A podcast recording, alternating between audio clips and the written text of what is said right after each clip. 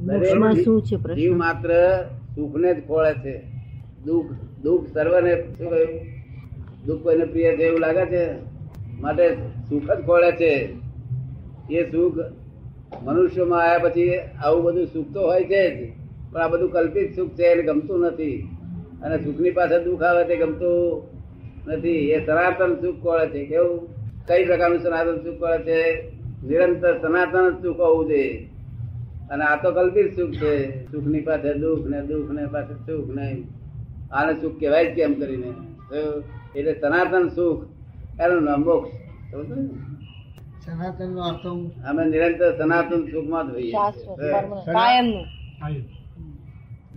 પ્રારબ્ધ એટલે ફળ આપવા માટે તૈયાર થયો તે કર્મ સંચિત એટલે હજુ ફળ આપવા માટે લાયકાત નથી તે કર્મ અને ક્રિયામાણ એટલે કર્મ ફળ આવ્યા છે તે કર્મ ફળ ભગવાનનું કર્મ. શું કહ્યું વર્તમાન નું કર્મ ભોગવતી વખતે ક્રિયામાણ કહેવાય એને. સમજો ને આ રીતે સંચિત પ્રારબ્ધ અને ક્રિયામાણ આપ સમજમાં આવ્યું બીજું કઈ પૂછવું જ પૂછજો બધું અહીં ખુલાસો હા, થાય. એટલે જીવ ને કર્મ નો સંબંધ સમવાય સંબંધ છે જીવ.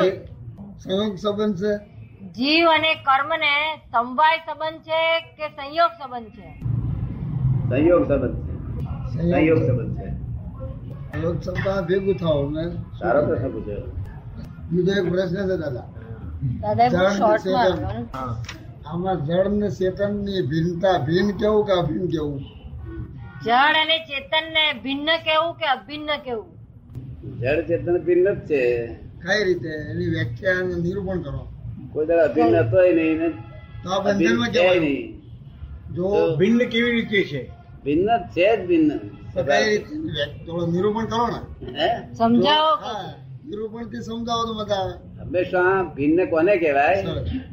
કે જે બંધન ન હોય આ છે ને, અને મારા હાથનો સંયોગ થયો એ સંયોગ હંમેશા ભિન્ન જ હોય શું કહ્યું તને સમજ પડે છે હા હા એટલે આત્માને આ પૂતગલનો સંયોગ થયો છે ભિન્ન જ હોય શું તો પછી આ બંધન દેહમાં આવવાની શું જરૂર શું કહ્યું? તો પછી આ બંધન દેહ માં આવવાની જરૂર છે એમ કે છે આવાની જરૂર પોતાના હાથમાં સત્તા નથી બંધન તમે કે આને તમે આનું ઉદાહરણ આપ્યું અજ્ઞાને કરીને બંધન છે જ્ઞાને કરીને હા. મુક્તિ છે અજ્ઞાને કરીને બંધન છે પોતાના સ્વરૂપનું હા. અજ્ઞાન પોતાના સ્વરૂપનું અજ્ઞાનથી બંધન છે અને એટલે પોતાના દેહનો સ્વરૂપના સંબંધ. અજ્ઞાનથી છૂટું છે પણ દેહનો સંબંધ તો સાચો ને આ શરીરનો સંબંધ તો સાચો ને આ શરીર નો સંબંધ તો સાચો ને શરીરનો સંબંધ. કોઈ સાચો સંબંધ નથી તો એ- એને કેમ અલગ કઈ રીતે માનવું આ તો અવસ્થાઓ છે અવસ્થા માત્ર વિનાશી બધી આ શરીર છે એના અનુસંધાને તો તમે તો આમાં તમારું જે સત્તા આહવાન તમે બોલી શકો છો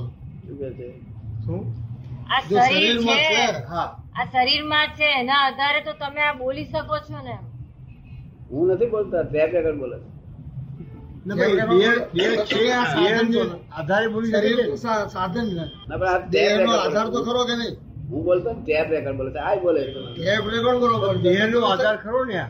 હે? આ દેહનો આધાર એ ખરો ને? ઓલા- ઓલા બોડીનો આધાર હોય છે. એક ઓલા બોડીનો આધાર હોય છે. આત્મા જે જોતું આત્મા અખંડ મુક્ત હતા તો બંધન દેહ માં ક્યાં આવ્યો શું કહે છે? એક મહાત્મા એમ કે છે કે તું જો અખંડ મુક્ત આત્મા હોવ તો એ પછી આ બંધનમાં દેહના જો આવ્યો. બંધનમાં કેમ આવ્યો આ અજ્ઞાનતાથી અજ્ઞાન તો ખરી ને એ અજ્ઞાન અજ્ઞાન અજ્ઞાનની પાછળ ગઈ છૂટો જ છે શેર છૂટો જ છે કેમ જો ખબર? આ શરીર નો બંધ સંબંધ તદ્દન નથી. છૂટો છે બીજું અજ્ઞાની કરીને બંધન છે આ દેહ ને આત્મા જ્ઞાન તદ્દન એટલે છૂટા છે. મુક્ત થઈ ગયા જ્ઞાન મળે પછી મુક્ત થઈ જાય ને. તો શરીર તો સંબંધ છે એમ કેમ મુક્ત કેવું ભ્રાંતિ જાય છે ને પછી આ આત્મા અને આ દેહ ને અભિન્ન સંબંધ હોત તો ક્યારેય મુક્તિ ના થાત શું કહ્યું આવો સંબંધ છે શું સંબંધ સ્પર્શ છૂટો જ છે કોઈ દાડે એક થયા જ નથી છૂટો હોય તો વારંવાર આ શરીરમાં એને એમ એક બીજા હું કીધું વાક્ય આ તો હું જોઈને કઉ છું આ બીજા બધા વાતો કરતા ને નથી. આ આપણે જોઈને કહું છું સંતોને ભણવાણ દેવું તમારો આત્મા જોઉં છું ને તમારો દેહ જુદો છે એવું જોઉં છું શું કહ્યું? એ ખોટું. એ તમે જ ભલે દાદા કહેતા હો પણ મારે માનવું નથી આવતું તમે ભલે કહેતા હો, મારા માનવામાં નથી આવતું એ તો સી રીતે આવે? ઘડામાં ઉદાહરણ એક છે માનવું કઈ હેલી વાત નથી વેદાંતનો ઘડો કે ઘડો ઘડામાં રહેલું પાણી જે જળ ઘડામાં છે તે જળ બહાર પણ છે જે જળ જળ- જળ રહેલું ઘણામાં છે બસ વાંચો છો દાખલા ખોટા છે એ ચાર ઉદાહરણ વેદ આપે ભણી રહે ને, નહીં કે તાર જો એ વેદાંત કહેતા હોય તો આ રીતે ન હોય મારી વાત સાંભળો ચાર વેદ ભણી રહે તાર વેદાંત itself બોલે છે this is not that. એ આત્મા દોડતું જ નથી વેદ શું કહ્યું કે આખા વિશ્વમાં એ વ્યાપક કીધો ને આત્મા આ વેદ વેદ બોલે છે કે this is not that એ તો વાંચેલું સુધારે વિચાર સાગરમાં કે તો પછી આવું શા માટે કહ્યું? વેદમાં આત્મા હોતો છે આત્મા શબ્દરૂપ છે નહીં આત્મા તો સૂક્ષ્મતમ છે શું છે વર્ણન ના થાય કીધો, જગત વક્તવ્ય ના થાય એ વા- વાણી વણવી ના શકાય વાણી વક્તવ્ય ના થાય બરોબર ને? શબ્દ રૂપમાં એટલે આ ચાર વેદ ભણી રહે તાર જે ચાર વેદ સર બોલે this is not TET this is not TET this is not TET બરોબર ને? નેતિ નેતિ બોલે છે. એટલે એ વાતો બધી બધી ગપ- કલ્પિત વાતો. ભલે એ વેદાંતને અમે તો સારે વેદને અમે ખંડન કરીએ અમે સદગુરુ કબીર સાહેબને આ- આત્મા ચેતન અને જળ બેને આવો સંબંધ છે હવે આ સંબંધમાં કેમ છૂટા નથી લાભ થતો કારણ કે મેં કર્યું એમ કે છે કે દસ ભ્રાંતિરસ બેની વચ્ચે પડે છે અને ભ્રાંતિરસ થી ચોટેલો છે મેં કરેલું બંધ થાય એ છૂટે છે શું કહ્યું? એ મુક્ત થઈ જાય હા તરત જ. પછી એને બંધન ના થાય અમે કલાકમાં તમારે છૂટું કરી આવીશું તમારે જોઈએ છે વિધિન વાર તમારા આત્મા જુદો કરી આવીશું તમને છુ- ઘેર લઈને છૂટા લઈને તો શરીરને દફનાવા જવું પડે શું કહે છે? તો તો શરીરને દફનાવા જવું પડે હે? શરીરને દફનાવા જવું તો પડે શરીરને દફનાવા જવું પડે. બાળવા જવું પડે કેમ છૂટો પાડી આપો એટલે ના બાળા ને ઘેર જઈને રોટલી ખાજો હતી રાતે ફરી વખત. છૂટો થાય તરત જવું પડે દફનાવા હા જીવતા રહેશો ને આત્મા જુદો પાડી આપો. જીવતા રહ્યો તો એ પ્રત્યક્ષ પ્રમાણ આપો હે? પ્રત્યક્ષ પ્રમાણ આપો આત્મા અને દેહ બે ભિન્ન છે કે સંયોગ સંબંધ છે તો અભિન્ન છે કે સંયોગ સંબંધ છે એવું કઈ બોલે કે નહીં ને ભિન્ન છે કે અભિન્ન છે સમવાય છે કે સંયોગ છે હા હા. એટલે જો અભિન્ન હોય તો ક્યારે મોક્ષ ના થાય શું કહ્યું અને ભિન્ન હોય તો મોક્ષ થાય શું કહ્યું? આ વાત દિવાળી સમજો અભિન્ન હોય તો કાયમ ના માટે અભિન્ન જ થયો શું થયું મોક્ષનો અર્થ તમે કઈ રીતે ઘટાવો હે? મોક્ષનો અર્થ તમે કઈ રીતે ઘટાવો છો તમે શું ઘટાડો એ કોને તમારે સુધારી આપવું મારો ઘટાડેલો તો બરોબર છે તમારો મારું તો માનવું હોય કે મોહનો સય મટી જાય એ મોક્ષ મોહનો મોહનો સય મટી જાય એ મોક્ષ. મોહનો ક્ષય થઈ જાય એટલે એમનો મોક્ષ મોક્ષ. મોક્ષ બરોબર છે એમાં કોઈ ખોટું નથી મોહનો ક્ષય થઈ જાય એમનો મોક્ષ સમજ પડી ને?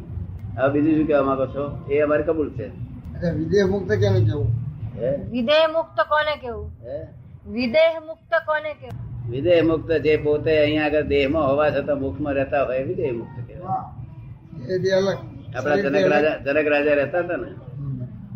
જનક રાજા એમ. અમે રહીએ છીએ બાવીસ વર્ષથી અમે રહીએ છીએ એ શરીરની સ્થિતિ કાળમાં એમનો પ્રારબ્ધ કર્મને લીધે જનક રાજાને ભોગવવું પડ્યું એટલે જે કહે કે ભાઈ દેહ વિદેહ વિદેહ મુક્ત તો એને જીવતા જીવને કે મૂર્દારૂપ મનાય નહીં એ તો ના જ મનાય ને કેવી રીતે મનાય? જીવતા જીવને કે મૂર્દારૂપ મનવું તમારે સિદ્ધાંત ને પકડવો છે કે વાતો જ કરવી છે એને જનક જો રાજાનું ઉદાહરણ સિદ્ધાંતને છે પકડવો હોય સિદ્ધાંતને પકડવો હોય તો આત્મ- આત્મા ભિન્ન છે કે ભિન્ન છે એવું તમે કહેવા માંગ્યું તો અભિન્ન કહેતો કોઈ તમે તો દાડો અલગ મોક્ષ ના કીધું ને. થાય તમે તો શરીરથી અલગ બતાવો છો કે આત્માનો અને શરીરનો સંબંધ નથી તમે કીધું કે અભિન્ન છે અજાણની. શું વાત કરી જોકે? એમ એમનો પ્રશ્ન એમને એમને જે તો વચનામૃત વાંચેલું વચનામૃત પુસ્તક વાંચેલું છે. વચનામૃત વાંચ્યું એમાં એવું કહેવા માંગે છે કે જે અક્ષરાતીત જે પ- પ- પુરુષોત્તમ છે ભગવાન સગુણ સગુણ સ્વરૂપમાં જ કહે છે કે પ્ર- પ્રગટ થતા હોય છે એટલે સગુણનું તમે આરાધના ખૂબ ધ્યાન કરો એટલે મને મળ્યા જેવું. તો તમને તમે મને મળ્યા જેવું છે એટલે એ- એ ઉપર વધારે ભાર આપે છે તો કે આ વાત મને જરા સમજાઈ નથી કેટલાક લોકો નિર્ગુણની ઉપાસનાની વાત કરે સગુણ છે નીતિ કરે છે. કોઈ સગુણ કહે છે એમ કહેવા માંગે છે, સગુણ ઉપાસના જ શ્રેષ્ઠ છે. બાકી બીજું અને એમની જ કઈ કોઈ જ ફાયદો નથી. ગુરુની ઉપાસના જે કરે છે ને, તે સાચી થતી નથી પોતાની કલ્પિત થાય છે કેવી હોય છે પોતપોતાની કલ્પનામાં આવેલી હોય એવી હોય છે જો ગુરુ ઉપાસના થઈ શકે એમ નથી હા, બરાબર.